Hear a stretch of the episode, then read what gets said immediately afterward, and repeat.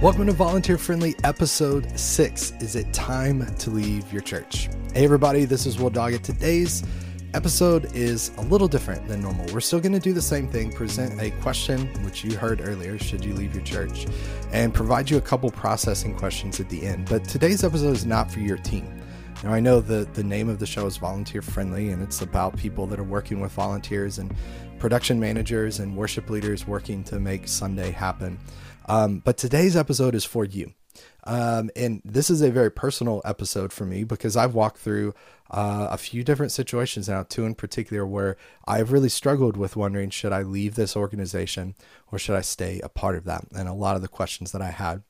Again, the goal of volunteer friendly is not for me to answer your question to, to provide a, a, a concept a thought for you to contemplate discuss with your team again today's different we're just contemplating on our own um, and and again provide those processing questions at the end there so that you can determine for yourself um, you know maybe i haven't even talked about this but maybe this is a thing where you need to spend some time in prayer to decide is is this the thing I need to do. I think today's episode, uh, if we're discussing this and we're all honest with ourselves, needs to be something we need to pray about. So let's let's dig into it. So again, today we're talking about should you leave your church. Um, this is a situation uh, I have had a lot of conversations with people about.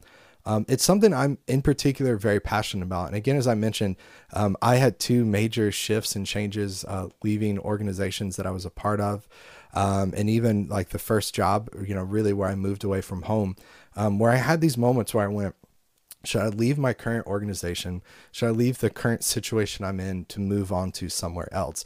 And if you've ever been in that situation, you know all those emotions that are uh, uh, involved in that. And you know all the different things that come up with that. And so, one of the first things I wanted to just mention and talk about um, actually ties into one of my favorite uh, people of all time, speakers of all time, and and uh, that is Zig Ziglar. So if you're not familiar with Zig Ziglar, he's this motivational speaker. He unfortunately passed away uh, a couple years ago, but I mean he is um, one of the wisest people I've ever heard. He's a believer. Um, and uh, he often tells these great stories and ties them in, into scripture and ties them into to godly values and principles. But Zig tells this story, and I've linked it in the show notes uh, for this episode, which again is episode six. You can find it volunteerfriendly.com. Uh, and his kind of segment where he talks about this uh, is called, you could see here on the YouTube video. Again, I'll link to this. He says, Zig Ziglar, attitude makes all the difference. So Zig tells this story, I'll kind of quickly paraphrase, where he talks about meeting this woman that comes up to him and says, um, hey, uh, I work in this terrible environment. Everything's awful, and I'm ready to leave this place, but I need some kind of advice there. And so Zig walks through a couple things and asks her questions and tells her for, uh, I think, about a month or 30 days to wake up every morning and write out on an index cards, uh, index card, all these things you're thankful for, all the great things that come with your job. You get health care, you get, get paid well, blah, blah, blah. And I want you to do that for an entire month. And so Zig then goes on to say he comes back to that same town, meets that same lady, and about a month later, he goes, How's it going? And she says, You won't believe how those people changed changed. You won't believe the difference that uh, how these people have turned around. And he kind of jokingly goes to say, because she focused on the good, uh, she started to see the good in what the other people were doing and was able to stay at that place, and everything worked out. It reminds me of one of my favorite principles, something I practiced, uh, is what you focus on is what you see. This idea of if you believe your situation is awful, you're going to find the awful in everything. If you believe that this is a blessing and this situation is a blessing and it's good, then you're going to find the good in everything. And so I think a lot of times in our situations where we start to contemplate, um, it, it, should I leave this situation? Should I leave my church? Uh, I think we've got to first look at and go, um, is it just in my perception? Right? Is there something that's happened? Have I just become apathetic? Have I just become um, uh, feel like I can't be creative? Have I become bored? Uh, is that what's happening here, or is something actually going on? Um, is our perception of the situation because of our attitude? Um, here's the other piece of it, though. Uh, an organization I was a part of um, at, at, one point when I was kind of considering leaving and discussing, um, they knew my previous history and they knew that I had walked away from another organization and felt like there were some toxic things happening there and some things that weren't great.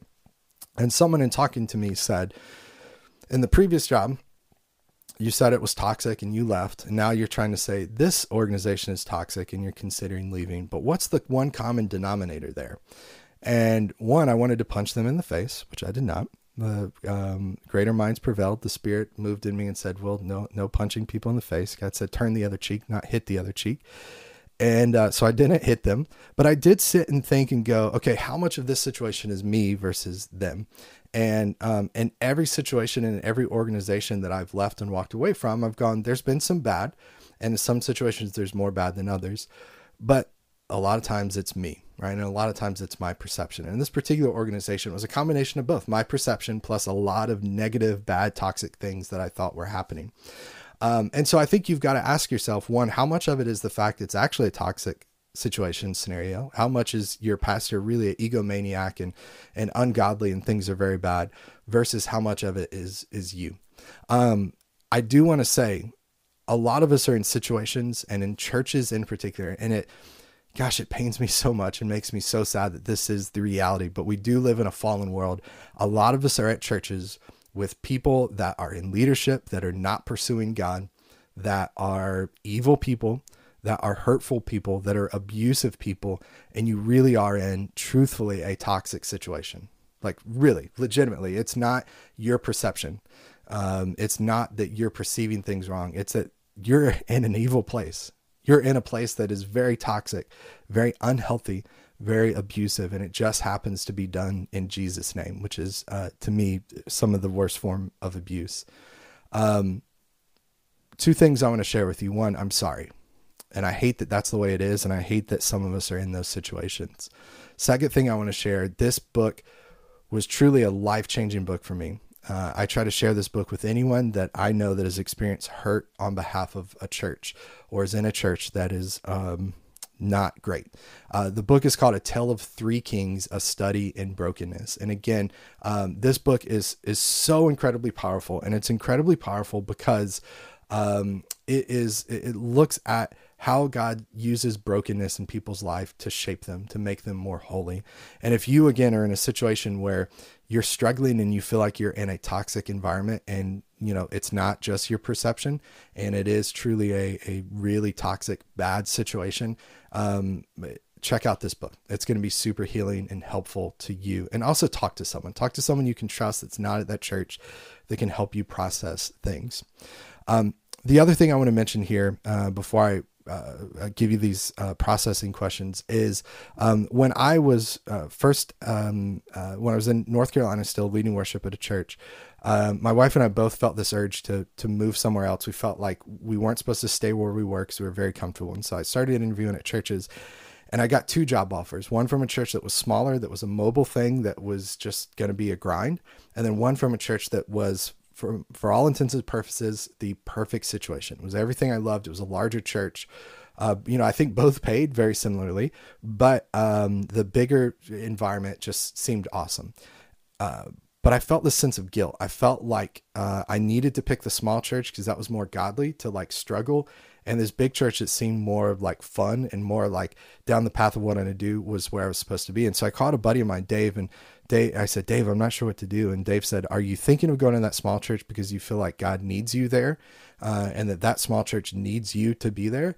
Um, or are you considering it because you really feel called there? And I was like, Yeah, that's it. I feel like I have to be at that small church because if I'm not there, they can't do it without me. And he just said plainly, That's pride. That's pride. And I have seen people stay at churches and be afraid to leave and stay in toxic environments because somehow they believe that it's um, they should stay in their job and suffer and be miserable and be abused, and that's glorifying to God. Um, uh, or stay in a situation because they really believe when you boil down to it, it's pride of them thinking that church needs them to be there because without them, that church is not going to succeed. And that's just not the truth. If you leave, God is going to put someone else there, or God is going to go, this place should not exist in the first place anyway, and we're going to get rid of it. Now, I want to end today's episode. I went a little longer than I normally do, but I want to end today's episode with three processing questions. And again, I typically say these questions are for you to contemplate and for your team to discuss. Um, but in reality, for today, these questions are for you to contemplate. And so if you want a PDF downloadable version of these questions where you can walk through and um, answer them, pray over them, process through them, then head to volunteerfriendly.com. Look for episode six That's today's episode. And you're going to find a button there where you can download the PDF version of, of this. But let's wrap up with these questions. Again, I went a little longer. We're supposed to be under 10 minutes. Went a little longer than I intended. But um, let's wrap up with these questions. Number one, in what ways is my attitude affecting how I see my current environment? It's a tough one. It's a really tough one for me. Number one, in what ways is my attitude, my attitude, affecting how I see my current environment? Pray through that, process through that. Uh, that's a tough one. That's a tough one. Number two, what changes can I make to improve the situation? Number two, what changes can I make to improve the situation? Is it perhaps that you're not in a toxic environment, but that you have just become apathetic, you've become bored, and so you are just looking for those things to pull out? What you focus on is what you see. If you see a toxic environment, you're going to see everything as toxic. So, number two, what changes can I make to improve the situation? Number three, this is a tough one. Is it time for me to leave my church? Number three, is it time for me to leave my church? Again, that's a tough one. That's one you're going to have to pray through. You're going to have to get counsel from a lot of people that are wiser than you, that have been in ministry a lot longer uh, than you have. But it's possible that it's time. It's possible that it's time. So I hope that uh, this episode's tough. This is a difficult one. Um, but I hope that this is incredibly beneficial to you. This is not one to share with your team, or you could because uh, maybe it's something for them to pray through and process through. It's more for you, it's more individual. Uh, again, if you want a PDF downloadable version of these processing questions, head to volunteerfriendly.com, search for episode six, and you'll find those there. Um, hey, thanks for watching. Thanks for what you do. Keep going.